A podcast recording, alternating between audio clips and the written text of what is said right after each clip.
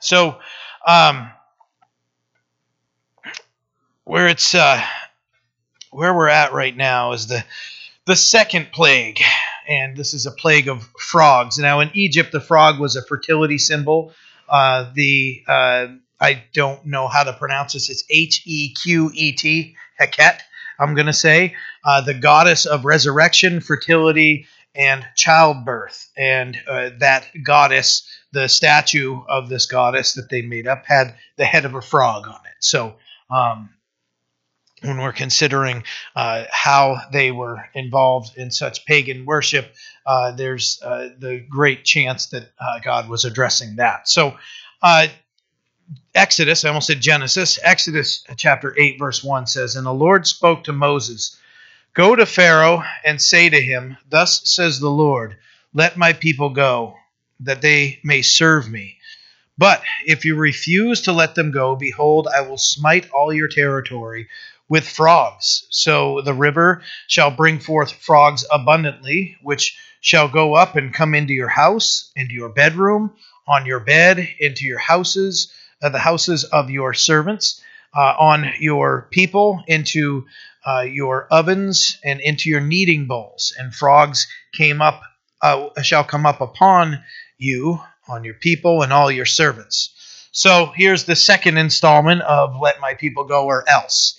And uh, it happens to be that the Lord spoke to Moses and said, "Go to Pharaoh and tell him these things, um, uh, that they may serve me." And but there's a a, a choice here.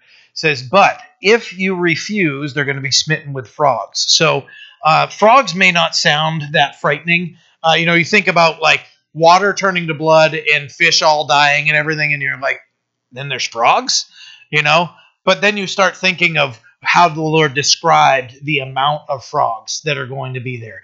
Uh, some people here are frog lovers. Some people here are frog haters. Uh, you know, but uh, uh, it's frogs aren't frightening. You don't often see people if they see a picture of a frog go, "Oh man, I don't even want to see those." Right? My wife doesn't really care for it. When my daughters, when they were growing up, they catch a frog and come over to her with it. She's like, ah, "You know, get that thing away from me." But you know, uh, frogs are uh, for some people very gross and uh, everything. But when there's this on a biblical plague proportion, when you start thinking like, oh, frogs everywhere, like everywhere. Now, now look at what it says here in houses and bedrooms on beds, jumping all over you, crawling over you, in ovens and bowls. I mean, that's that's problematic. Just think of them not only all over the things, but what do you hear at night when they're frogs? Right, the croaking, right? Imagine how loud that was. You know, so you're not sleeping. You know, I, I don't know any of us that, that are really going to sleep really well. You know, when you're all snuggled in your bed, you got your head on your pillow just right, and you got the fan hitting you, and you're nice and warm and, you know, comfortable, and just that's not going to happen when everything is covered in frogs so bad that all their cooking utensils are covered in frogs, right? That's that's disgusting, right? Um, I love frogs, but I don't want them in my pancakes you know. So, um, you know, I'm not getting a frog tattoo, but I like frogs, you know. I just, you know, so uh, after you know the the water had turned to blood and nasty rotten fish smell and sights, now there's going to be frogs everywhere. I just hit a frog driving home from here. Uh, think it was Sunday night. I felt bad. So they're out, right? You know, they're they're going along, and I'm like, I, for the record, I don't swerve out of the road for animals. I just and I don't swerve violently. If I'm going to hit them, I'm going to hit them, but I'm not going into a tree for even a deer. Unfortunately, I've hit two or three of them. You know, it's just I'll slow down. I might move a little bit, but you know, for a frog, sorry, bud. you know, and I could just see it coming across the street, and I felt bad, and you know, I did. I genuinely felt bad because I'm like, he's just hopping his way across the road, and here comes a G, here comes a GMC, and just, I'm sorry, telling me to stop here. but it's bad. You know, frogs. I was thinking, you know, poor frogs. They don't get much respect, especially from little boys, you know, or, or even teenagers, right?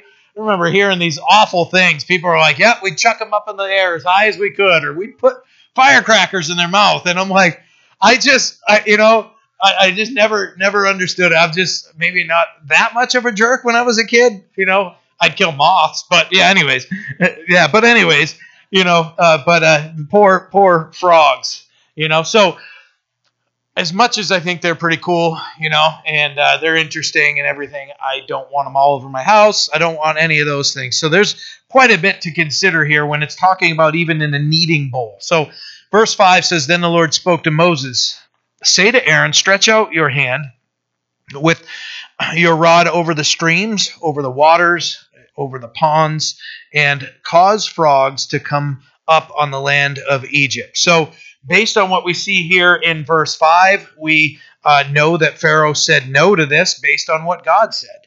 You know, God said, But if you refuse, then the frogs are coming.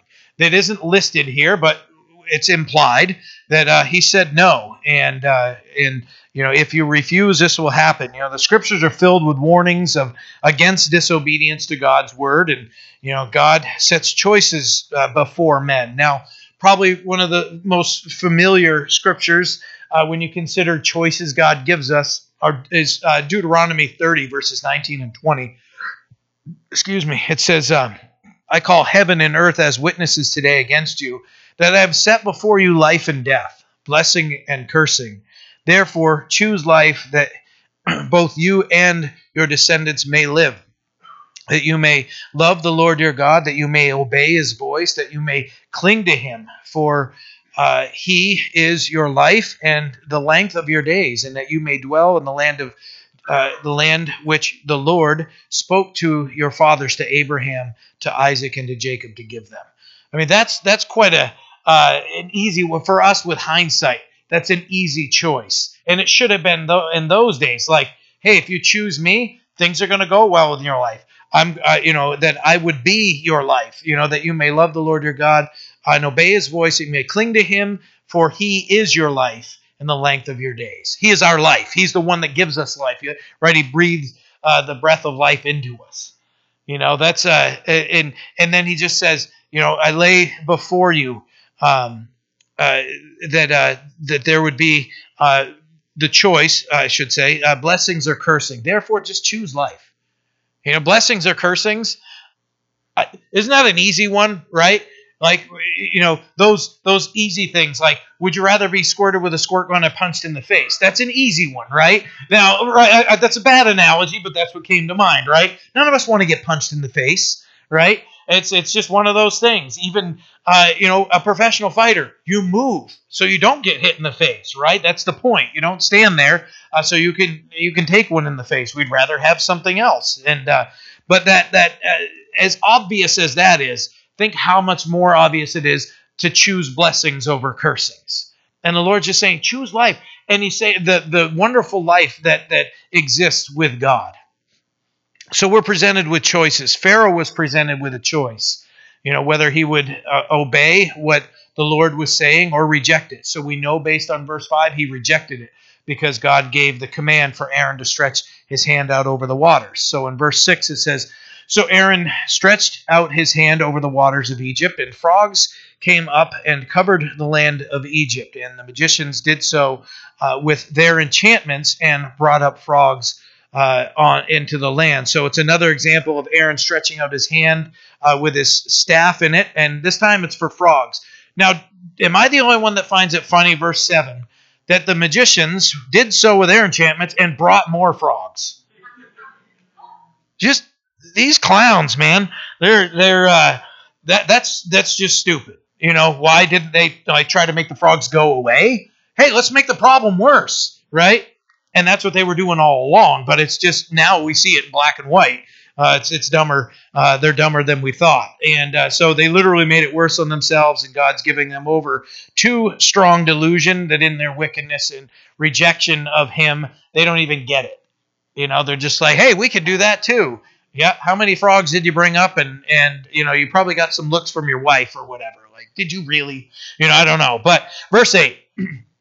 then Moses called for uh, sorry, then Pharaoh called for Moses and Aaron and said, Entreat the Lord that he may take away the frogs from me and from my people. I will let the people go, that they may sacrifice to the Lord. So they have Pharaoh's attention here for a little while, and only while the problem exists, um, because there isn't an amount of brokenness here. There's just desperation for, for this to end. And he asked Moses uh, to ask God to take it away. And then, here's a lie coming. You know, let the people go that they may sacrifice to the Lord. That's a lie. We know because we're going to see it unfold here. So promises getting made in desperation, uh, they do all the time, but they're very seldom kept you know, uh, and uh, you've probably been through it. Your life, maybe been the one doing it. That, uh, hey, I'm going to promise this person this, this, this will never happen. I promise. I swear to you. Uh, you know, if, if this just happens, then I'll, I'll, I'll take care of this, this, and this. And when it's gone, it's like, yeah, I'm out of here. You know, that's that's how things go. In desperation, it's easier to make those promises than it is to actually, you know, um, you know, put your money where your mouth is and and uh, and keep the promise. So. Verse 9 And Moses said to Pharaoh, Accept the honor of saying, I like that, accept the honor of saying, When I shall intercede for, uh, for you, for your servants, and for your people to destroy the frogs uh, from you, uh, uh to destroy the frogs from you and your houses, that they may re- remain in the river only. So he said, Tomorrow. Why would you say tomorrow? Why would you say right now? Right? So here's another thing. Like the the goon squad brought up more frogs, and, and now you're looking at at uh, at this opportunity to ask for the frog to be taken right now. And he says, "Why don't we wait for tomorrow?" It's stupid, you know. There's, you know, uh, maybe he was still holding hope that his people would be able to figure out a way uh, to to to you know counter this, and uh, so that he wouldn't have to hold up his part of the bargain. Don't know. That's just speculation but he just said tomorrow, and that's a dumb answer. Uh, the the the dumb and uh, unwise answers and uh, actions just continue here. So Moses speaks again here, continuing in verse ten. And he said, when it says, and he, he said, Let it be according to your word, that you may know that there is no one like the Lord our God, and the frogs shall depart from you and from your houses from your servants and from your people. They shall remain in the river only. You know, I like that that Moses says this that you may know that there is no one like the Lord our God. That hey, guy, we just we just uh, changed water into blood and all the fish died. That didn't get your attention. Now we got frogs all over the place, and uh, you want me to ask. So yeah, I'll ask, but I'm going to tell you this that uh, when I uh, when I intercede for you, you need to know that there is no one like Yahweh, our God, the uh, L O R D, uh, that uh, Yahweh, Jehovah. Uh, there's no one like Him. So you can you can say what you want, but you just need to understand that um, we're going to pray, and you're basically Moses knew that there was going to be a there would be more lessons here, and it's going to be a further display of God's power uh, that that even as this happens, like okay, you're overwhelmed by the the power of God that He He struck you with with all these frogs. Now you're going to be overwhelmed by the fact that they all die and uh, that He has control of this. Verse twelve says, Then Moses and Aaron went out from Pharaoh, and Moses cried out to the Lord concerning the frogs, which he had brought up against Pharaoh. So the Lord did according to the word of Moses, and the frogs died out of the houses, out of the courtyards, and out of the fields. They gathered them together in heaps, and the land stank. They're not coming up out of the river anymore, but the ones that are here are here, bud. You know, that's that's pretty tough. So they went from the smell of dead fish to the smell of dead frogs, and I don't really want to experience which one uh, you know smells worse. But the fact that these things are heaped up in the land and they stank, that sounds awful. It's disgusting and repulsive, but a reminder to Pharaoh of his rebellion and his failure as a leader and as a man. You know, he was presented these options and uh, he could have spared himself, his family, his nation of this, but in his hardness of heart, he wouldn't, and he didn't. And uh, and so they get this awful reminder. Now, when we consider Egypt biblically, Egypt is a picture of sin, the bondage of sin. So we can, you know, if, if you look at it in, in that light, right, even right now, think of the stink that that uh, happens in our spiritual life when we go the way we want to, and God has to give us what we wanted, and we realize how bad things really got. You know, that stink of dead fish, the stink of piled up heaps, heaps of dead frogs. I mean, that uh, just shoveling them. I mean, what are you doing? You know, uh, who knows? But heaps of dead frogs. You know, our lives can be the same when we're not obedient to the to the scriptures, when we're disobeying the Lord. We can go down the same road, and then we're just left with, "Why did I do that?" You know, I, I, I would hold. I thought I'd hold out, and that this would happen, that would happen, and maybe it would all just go away. And God saying, "No, you need to repent and turn to me." And and what do we get? What do we get left with? Heaps of dead frogs spiritually that stink awful spiritually, right? Then we're dealing with the the the, the what we wanted, the penalty of uh, you know what comes along. The full the full penalty of our sin is hell, but God in His graciousness might just let us deal with you know, flopping around on the ground and uh, having to smell and see all these things uh, to get our attention. You know, when we see what's happening here, we're going to study through three plagues tonight. And we'll see the graciousness of God giving time, a chance after chance after chance. And we see that as things were happening, that that Pharaoh's heart just keeps getting harder as it as these things happen. So look at verse 15. It says, But when Pharaoh saw that there was relief, he hardened his heart and did not heed them as the Lord had said. Now remember, because we can read through scripture, and I don't know about you, but especially as a, as a new Christian, I read that and I'm like, wait a minute. Pharaoh was just a pawn. He didn't have any choice, and God hardened his heart. No, his heart was already hard, and we've done this. We've talked about it for two weeks now, so I won't get into too much. But his heart is already hard, and and God knew that it was only going to harden and God was going to continue doing what He wanted to do, regardless of uh, you know Pharaoh's hardness of heart. That God was going to continue. Remember, because God said in Genesis 15 that He was going to judge the nation that kept uh, the the people of Israel for 400 years. So we're we're witnessing these judgments coming on them, these plagues coming on them. So, but when Pharaoh, where it says he saw there was no relief, he hardened his heart, did not heed them. You know, rather than responding to God's mercy, he rejected him further. And it says, as the Lord said this. So this is this is typical for an overwhelming circumstance. I know we discussed it earlier, but now we've actually seen the circumstance that was so overwhelming and he went to them he's like just tell god to stop and i'll let you guys go right because of the overwhelming circumstance he'll say anything he he wants to and anything he thinks is going to come and maybe please uh, moses and uh, he'll say anything he wants but he knows deep down he does not want to let the children of israel go. So when he has the opportunity to come good on his promise he doesn't. You know he took the uh, the approach of whatever makes uh, this thing go away you know whatever it takes you know whatever it takes to make this thing go away um, just that was the approach he took. And then he forgot how bad the circumstances were. Now uh, that's a, a sign of a hard heart and we see it literally spelled out there you know and, and there's a reminder to us don't ever follow that example that if we're willing to say, God, I know that this is, is, as a result of my sin. If you take this away, I'll never go back to that sin. Okay, if we're doing that, if we're of that mindset, uh, you know, us making promises to God, I, I, don't know about you guys, but almost every promise I've ever made to, uh, probably every one of I'm just going to say it safely. I could probably say every promise I've made to God has probably been broken.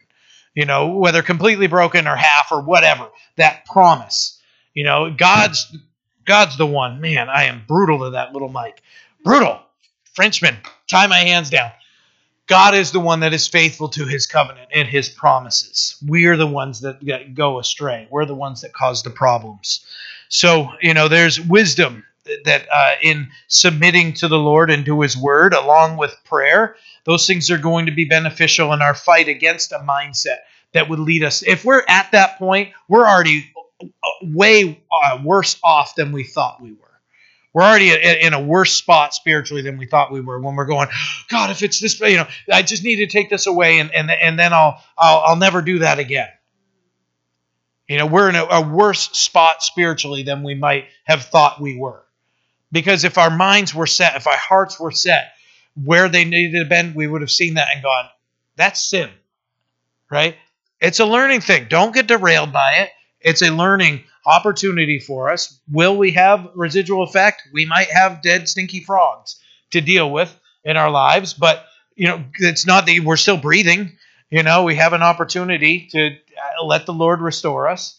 Don't don't get completely re, uh, you know derailed, but it's it's um it's a, a, a symbol of what is going on in our hearts. So what does it mean to have you know a hardened heart? It's uh, uh to witness something that's clear, clear evidence that God has done something, and uh, and and to still refuse to accept His word and His will.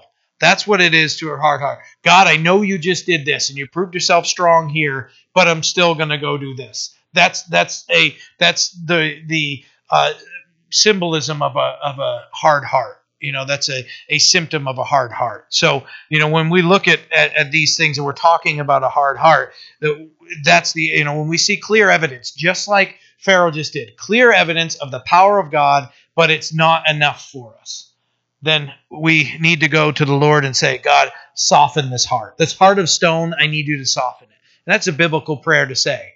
You know, God, my heart is hard. I need you to soften it. And He will. You know, that desire, that brokenness over our sin. You know, but if you remember Pharaoh's initial response in Exodus chapter 5, verse 2, he said, Who is the Lord that I should obey his voice? I don't care what you have to say, guys. You 83 and 80 year old man, get out of here. Right? I don't want to listen to you. Who is the Lord that I should even obey his voice? You know, that spirit of that voice, you know, who is the Lord that I should obey his voice, is very much alive and well today in our culture and in the church, unfortunately. In the church, churches are filled with that mindset. Maybe not so boldly like that, but inwardly, I just don't want to do what God's telling me to do. Right? And if the church would uh, would repent, we're going to find that um, we are uh, going to be in the mindset that the Lord is going to, to build us and help us and strengthen us. So, a uh, quote I read uh, from Warren Wiersbe about a hard heart said, The same sun melts ice and hardens clay. It's all about the material's response to the thing or one affecting it. I'll read that again. The same sun melts ice and hardens heart, uh, hardens clay. It's all about the material's response to the thing uh, or one affecting it. So, considering a hard heart, you know, this the same things. You know, God God is is uh, the same yesterday, today, and forever. We can't say that He's different to somebody else than He is to us. God's God's character is the same, and God's word is the same. It's how are people going to respond to it? You're going to be melted by the word of God and and uh, you know molded into whatever He wants, or you're going to be hardened. You know, it's it's it's really um, uh, sometimes a, a, a it is a choice whether we want to obey the Lord or not. So I can't even say sometimes, but. Uh, third plague here, verse 16. So this is judging Set or Seat. I don't know how they'd say it, but the Egyptian god of the desert. So if you're considering what it might be judging. Now, um, my Bible says lice. Uh, other uh, translations may say bugs or gnats. None of them sound appealing to me. I don't want them crawling in my ear or being in my hair or whatever else it may be. So, verse 16 says So the Lord said to Moses, when, when we say, So the Lord said to Moses, we got to remember that uh, Pharaoh had uh, just hardened his heart and didn't heed what they said uh, to him and what the Lord had said. So uh, when it says, So the Lord said to Moses, Say to Aaron, Stretch out your rod and strike the dust of the land, that it may become lice throughout all the land of Egypt. And they did so. For Aaron stretched out his hand with his rod and struck uh, the dust of the earth, and it became lice on man and beast. And the dust of the land became lice throughout all the land of Egypt. Egypt is a desert. So when the dust of the land becomes lice or bugs, gnats, whatever you whatever your thing is, that's a lot of them. guys ever been to a spot where you're swarmed with gnats all over the place? You can't even breathe in. I remember watching a baseball game. I think it was in, it was a Yankee game, I think, which was fantastic because it was happening at Yankee Stadium, and I'm a Red Sox fan, right? And they were getting swarmed by these gnats, and they didn't even know what to do with it. You know, and they're trying to figure out: do we pause the game? What do we do? And of course, It's just a Red Sox Yankees baseball joke. But you know, anything that happens, you want always want the, the Yankees to lose as a Red Sox fan. But that's when you're breathing it in, when they're going up your nose, they're getting in your eyeballs, right? You know, all those things. Consider that. So if it's gnats, just consider that swarm of of uh, just they're they're everywhere. But where it says lice, you know, if, if frogs didn't bother you, now creepy, crawly things will. Think about it, right? You ever had something crawl on you and for the rest of the day you're like, yeah, like that, right? Yes. I don't know if any of you have ever dealt with lice in your family. Uh, years and years ago, years ago when our, our kids uh, were in school, uh, we got a message from the teacher saying, "Hey, half the kids in the class have lice." And then you start going, "Whose whose kid was it? Whose kid was it?" But it ended up spreading to one of our daughters, and then two of our daughters. Did it get to three of them? Two of them. Two of them. That was awful, awful. And we felt dirty. We felt gross, and we're like, "My kids have lice. What is going on?" And then, of course, the doctors being nice. They're like, lice, yeah, lice like clean hair. It's a good thing. You're keeping good care. I'm like, no, it's not a good thing. Don't, you know? Uh, just uh, no compliments, please. We're dealing with lice. You know, two hours a night. My wife's with a fine tooth comb going through every strand of hair of my kids and taking it and like this and just I was like a month long, wasn't? Am I going to get in trouble for sharing this? Yeah. I don't know, the kids are like graduated. One's in the senior in college, one's a senior in high school. So, anyways, they uh, were in like kindergarten and third grade at this time. But they got it, and it was awful. And I remember every night we're sitting there watching TV, and Jen's. And have you seen my kids' hair? They're full of hair. It's thick, right? And and of course we're sitting there going, of course we have three girls. you know, guy, you can just go and you're done, right? And that's what I was doing with my hair, right? Punky just touches the top of his bald head. So, right? the lights aren't going to be a problem for him, all right? But it was one of those things where my wife is up and she's like, I can't sleep. There's lice, you know? And we're taking all the stuffed animals and we're taking them, putting them in bags and throwing them out in the, in the, in the storage shed we have out there and, you know, washing the blankets and, and everything every night every night. We're watching. It was awful. I could not believe of this proportion that all of the dust of the land became lice throughout all the land of Egypt. Whether it's gnats, whatever it is, all of anything just crawling all over and just getting everywhere. It's awful. You know, that's a that's a, a really bad spot to be in. So here the geniuses in verse 18 are at it again. fire these guys, right? But no, don't really. It's funnier this way. But uh, verse 18 says, Now the magicians so worked uh, with their enchantments to bring forth lice. Uh, oh, sorry, but they couldn't. Sorry. I, I was thinking of another one. So it says, But they could not. You know, for once they failed. But they tried. They tried to bring forth lice. Okay, that's where I was really going with it. They tried. Why would they try to bring forth lice instead of combating it? You know, so there were lice on man and beast. Uh, then the magician said to Pharaoh, This is the finger of God. That was correct. Uh, but Pharaoh. Uh, Pharaoh's heart grew hard and he did not heed them, just as the Lord had said. So the magicians couldn't replicate the lice, and why would they want to? We already discussed this. They're not the brightest. And um, you know what we see here is they when they say this is the finger of God, it's not like they were uh, repentant and and coming to God. They were just admitting that that He did something they couldn't do, and that's what they're admitting. Like, okay, this is this is more powerful than than what we can do here. It doesn't say that they turned and followed the Lord. It just that they're making the declaration like uh, this is more powerful uh, than us. But Pharaoh's heart grew hard, and he did not heed them, just as the Lord had said. Again, God's mercy and power meant nothing to Pharaoh's heart. You know, none of this hardness of heart was a shock to the Lord. It was all as He said it would be. Um, God knows all things. He exists outside of time, space, and matter. He knew what was going to unfold in front of him. So when he said this, it was with pinpoint accuracy. Verse 20, we move on to the fourth plague flies. Okay, so uh, if it was gnats, now they get flies. If it was lice, now it's getting to flies. Uh, equally just disgusting. Um, and this might be in reference reference to the Egyptian god. It's Uat uh, Uatchit, Uatchit. I don't know, um, but uh, it's another pagan uh, god that might have been being addressed here. Verse 20 says, "And the Lord said to Moses."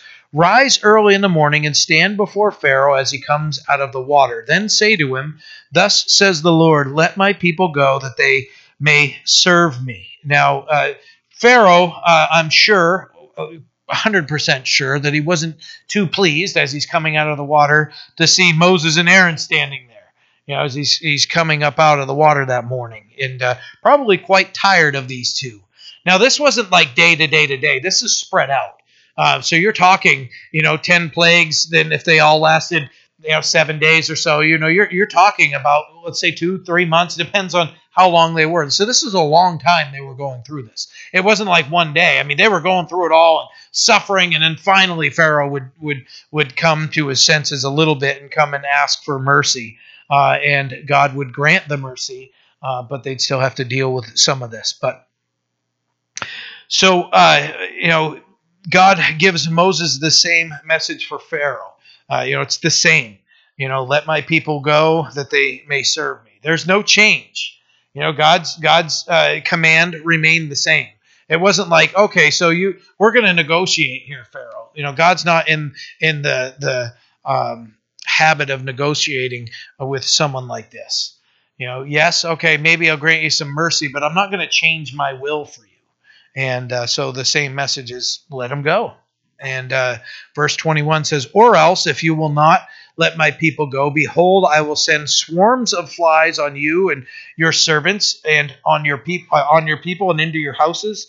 The houses of the Egyptians shall be full of swarms and flies, and also the ground on which you stand.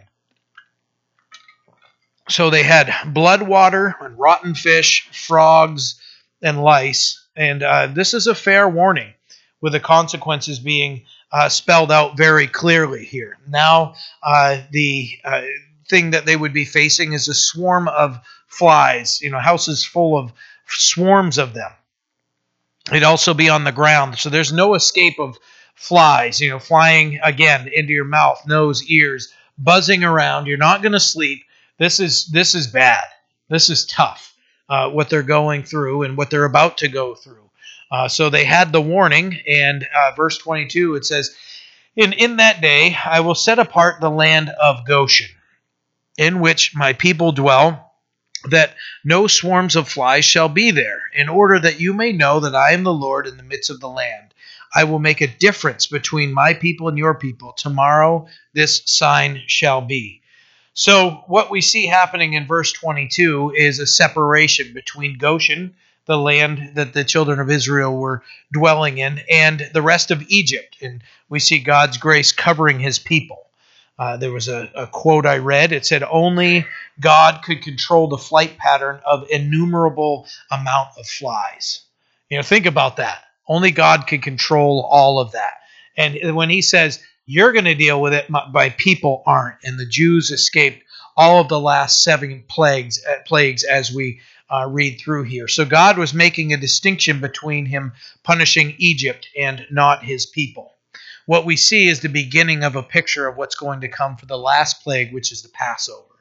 So we start seeing the distinction between God's people and the children of Israel and uh, the children, uh, the children of Israel and the nation of Egypt. So Egypt symbolize the world system. And we just said that. And in its pride and, and, and bondage, uh, God is showing a separation that is available to those that follow Him rather than the plagues that can come into lives of uh, being in a spiritual Egypt. But here it's a, a, physical Egypt, you know, that Egypt that represents sin, like we talked about. So um, we have. Uh, we see that there are clearly two um, different parties Israel and Egypt. Verse 24 And the Lord did so. Thick swarms of flies came into the house of Pharaoh and into his servant's house and into the land of Egypt. The land was corrupted because of swarms of flies. So no Egyptian homes were spared. Consider the poor kids in this, right?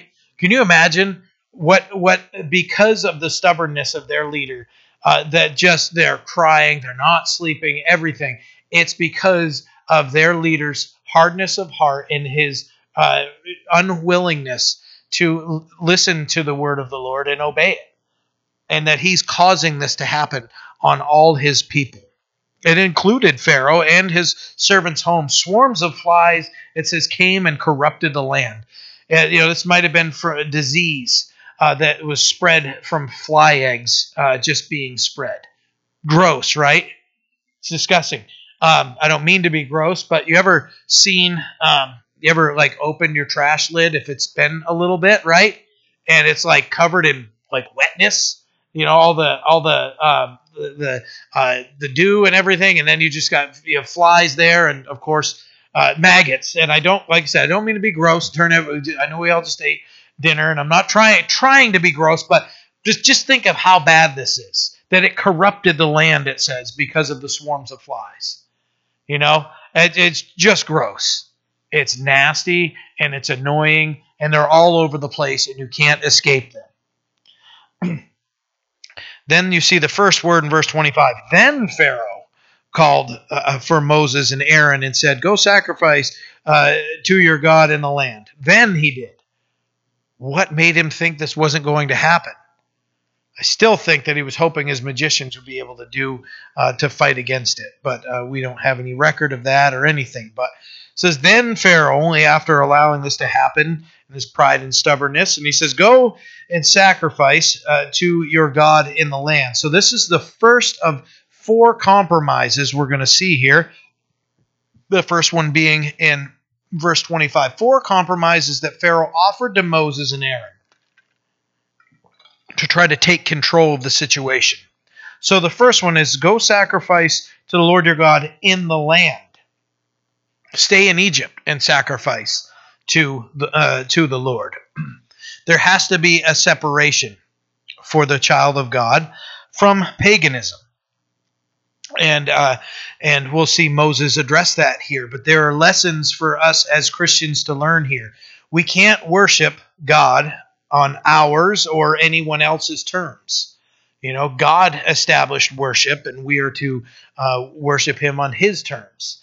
That's the problem today with many people that I know that I've talked to in my life. They're like, "Hey, I'm going to have my own relationship with God. I can talk to God out in the woods when I'm fishing." Sure, you can. You can. You can uh, you can you know pray. You can talk to him. I do when I'm out there and just taking my time. Often, you know, taking my dog for a walk in the woods. You got nice trails in Bucksport. Taking him for a walk, and that's some time just to just to pour my heart out to the Lord, or just meditate. Sometimes just sing or think about nothing. Sometimes, but whatever it is. But when we have, yes, you can do all those things. But what does God say? You know, Hebrews 10:25 is very clear. Not forsake the gathering together of the brethren, as some have taught we're not supposed to, we're supposed to be together. We're supposed to be gathered around his word. if we're thinking I can be a lone ranger believer and me and God have this thing, I I have never had somebody tell me that and gone, you know what? You have the fruit of the Holy Spirit. Just just you're like a tree with Holy Spirit fruit just all over it. I've never once, never once had that. Not one time have I ever looked and go, oh, I see love, joy, peace, patience, kindness, kindness gentleness, self control, all these things just coming out of your life. It's, I never ever see that. I often hear that from somebody who's in bondage to something. And they say, you know what? I, I, I know I'm not perfect, but I have my time. Yes, you can have that quiet time of prayer with the Lord, but we have to go to God on God's terms, not our own terms right? We submit our will to God, not God submitting his will to his creation. When and the amazing thing is his terms are awesome. His yoke is easy, his burden is light. We just come to him uh, through Jesus Christ. But the resistance there means there might be some sort of accountability or something I need to give up in my life that I don't want to give up. Anytime I've had those those strings on my heart being pulled, God has revealed, you don't want to do this because of this. And I'm, you're absolutely right. I have to go in that direction against my will to follow the Lord. Right? The, in in what's called the Lord's Prayer uh, or the model prayer says uh, that Thy will be done. Right? Thy kingdom come. Thy will be done. in our hearts, we like to say, My kingdom come, my will be done. Right? There's there's that struggle that happens. Until we submit to the Lord, we're not called to live uh, lives of compromise. So we can't worship God on our own terms. You know, he's he is God and we aren't. We can't have the approach of a little bit of God and a little bit of the world. Second Corinthians, you'll see these popping up here. Second Corinthians 6 verses 17 and 18.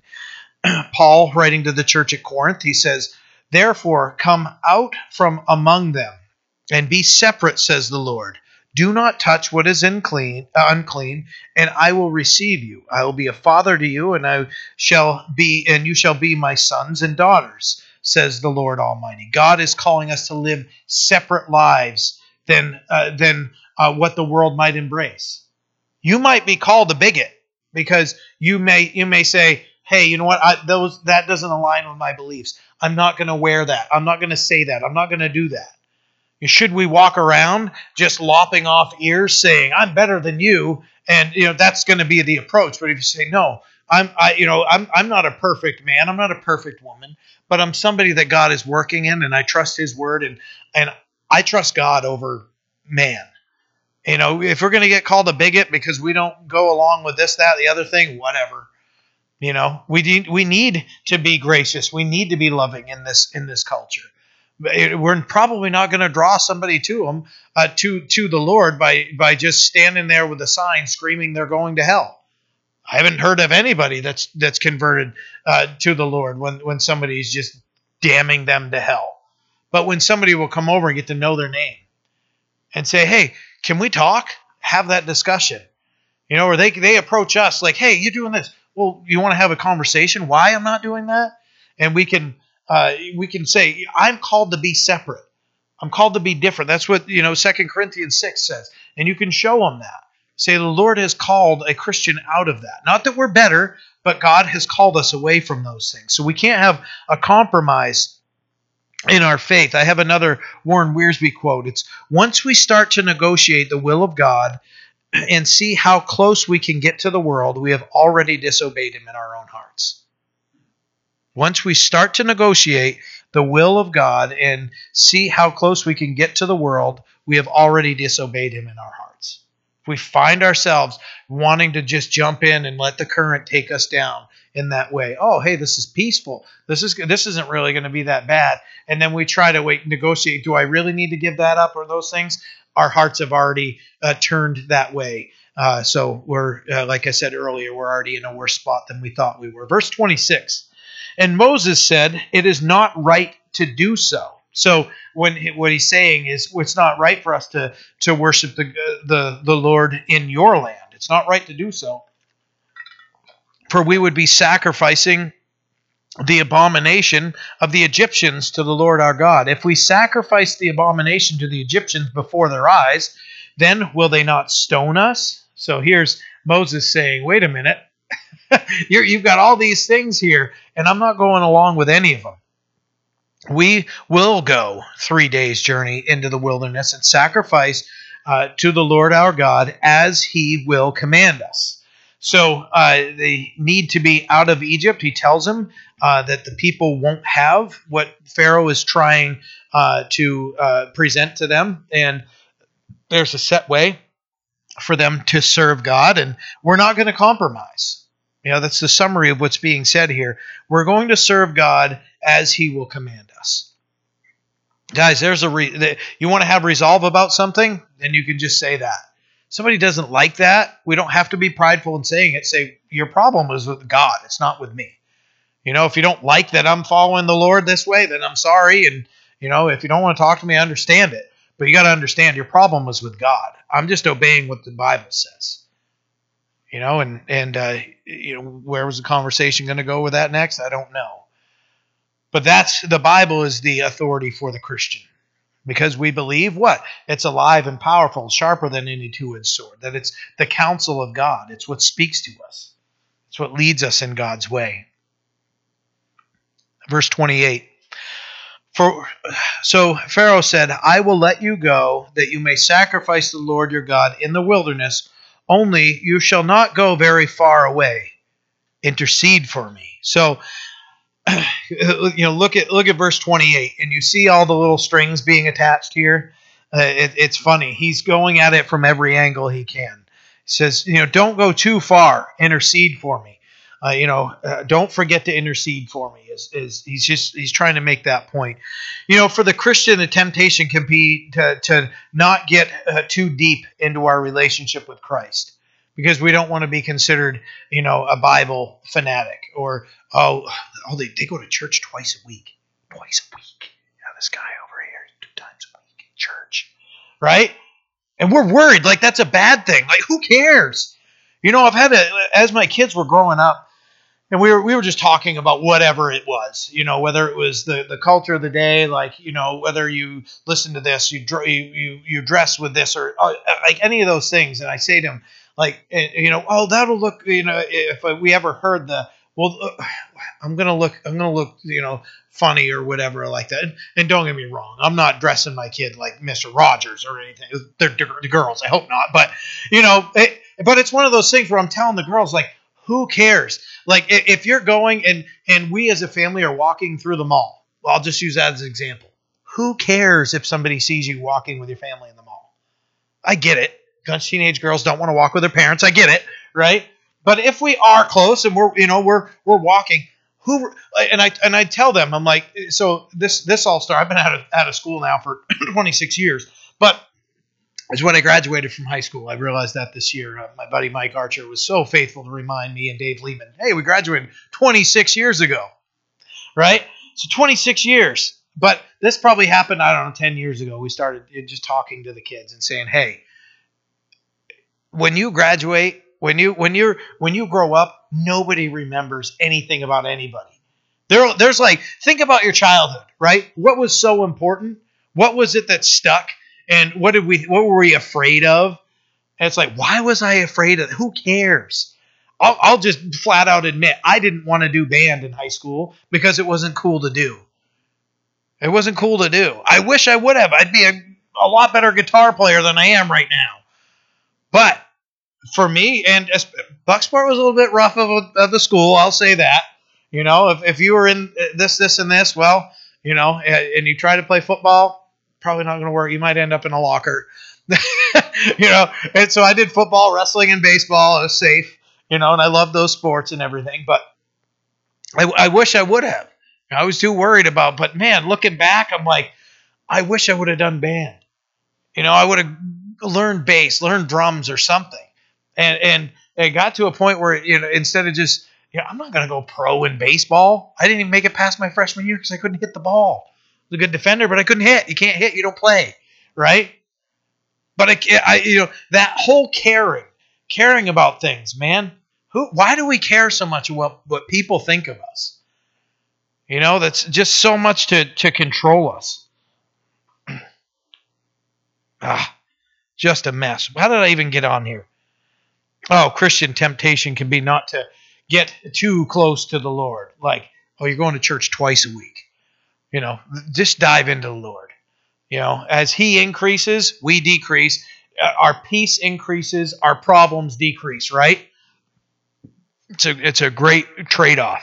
James chapter 1 verse 27 says, "Pure and undefiled religion before God and the Father is this: to visit orphans and widows in their trouble and to keep oneself unspotted from the world." You know, when Pharaoh said here, uh, you know, I will let you go that you may sacrifice. Uh, only that only you shall not go very far away. No, we if we're looking at Egypt and we're still looking at it and and and using it as a type for sin, we want to be very far away from sin. We don't want to stay very close. What does James say? Keep ourselves unspotted from the world. If we're close to it, right? Heard a funny story about Shane. He got a new white shirt and uh, that that Sarah gave him, and he just put the shirt on, right? Just put it on, and they're walking out to go somewhere, and he's got his coffee cup, stained shirt, right? How long does it take us to stain our lives, right? It's not long. It, it, it can be like that. Keep ourselves unspotted from the world. How do we do that? Being plugged into the Lord not staying in the same circumstances. Like God said through Paul in Second Corinthians to come out from among them and be separate, be different, set ourselves apart to the Lord. James chapter 4, verse 4 says, Adulterers and adulteress, do you not know that friendship with the world is enmity with God? Whoever therefore wants to be a friend of the world makes himself an enemy of God. We can't give in to the bait that says, don't go too far into your relationship with God. Stay close. Stay close. You want to keep this around, right? Yes, you can go to church, you can do these things, get in, you can even go to a Bible study, you can do those, but don't give up this you don't want to give this up. Don't go too far into your relationship with God because then you're going to regret it. That's how sin works, right? That enticing. Very sin is very enticing. Wants to draw us in. Then we're participating in sin, and then sin, as James says, leads to death. So the first when when I, I talked about the first uh, of the four compromises that Pharaoh had offered to Egypt, the first one was worship in the land, worship here. You know, don't go where God is calling you to go. Worship here. The second compromise was don't go very far away. The third one is going to come in Exodus chapter 10 uh, during the locust plague and he's he's going to say, "Well, only men can go, not the little ones. You can't take your your children with you. Only men can go serve there." He's still trying to hold on to control. And then when we get to Exodus 10 verses 24 through 26, he's telling them, "You all can go, but you can't take your herds and your flocks." So those are the four compromises that he offers. Two of them here in this chapter, verses 25 and verse 28 you know that that uh you know you can stay in the land. You can remain in sin you know if we're still in the spiritual sense right? You remain in sin or don't go too far. You know those those two compromises. Don't accept them don't accept them verse 29 then moses said indeed i am going out from you and i will entreat the lord that the swarms of flies may depart tomorrow from Pharaoh, from his servants, and from his people. But let Pharaoh deal not deal deceitfully anymore uh, in not letting the people go to sacrifice to the Lord. You see the you know Pharaoh saying here, you know Moses told uh, uh Pharaoh's like, yeah, you know we can make this work. Just just just release these flies here. And Moses says, well, I'll go do this. And you know and he tells him i'm going to ask god to take away the flies tomorrow but don't try to deceive us anymore uh, in not letting us go. You know in other words pharaoh uh, moses is looking at him i know you're playing games. You need to stop playing games. I'm on to him like if you want to keep going then uh, you know it's not going to turn out well for you. Verse 30 so moses went out from pharaoh and entreated the lord and the lord did according to the word of moses who removed the swarms of flies from Pharaoh, from his servants, and from his people. Not one remained. But Pharaoh hardened his heart at this time also, neither would he let the people go. You know, Moses asked, God removed the swarms of flies. Look at it, removed them so much that not one fly remained. They got so bad that they had corrupted the land, right? And at God's word, God's command, all those flies that were commanded by him to go there left. They're all gone at God's word, at God's command. Think of the power that God has displayed to them the frogs, the lice, the, the, the flies. All these things at God's word, at God's command. Pharaoh's heart, although he had seen miraculous things, was still hard to what God was doing. He wouldn't accept who God was. Where it says here, but Pharaoh hardened his heart, his heart uh, hardened his heart uh, at this time. Neither would he let the people go. You know, the games are going to continue. Ultimately, God's judgment is going to continue. Uh, and we know from being able to read ahead, which I encourage you to do, uh, that, that they've got a few more coming their way. And they're not going to be pleasant. So, some encouragements for us, we're not to have hard hearts like Pharaoh to God's mercy and power. God displayed his mercy and power to Pharaoh three times, we just saw. And three times Pharaoh's heart remained hard against him. That we wouldn't live lives of compromise, that we would stand, stand steadfast in our faith like Moses did, and as he was uh, serving the Lord. And the last would be that we would be obedient to his word. That's our it's only right and uh, healthy option for us in our lives.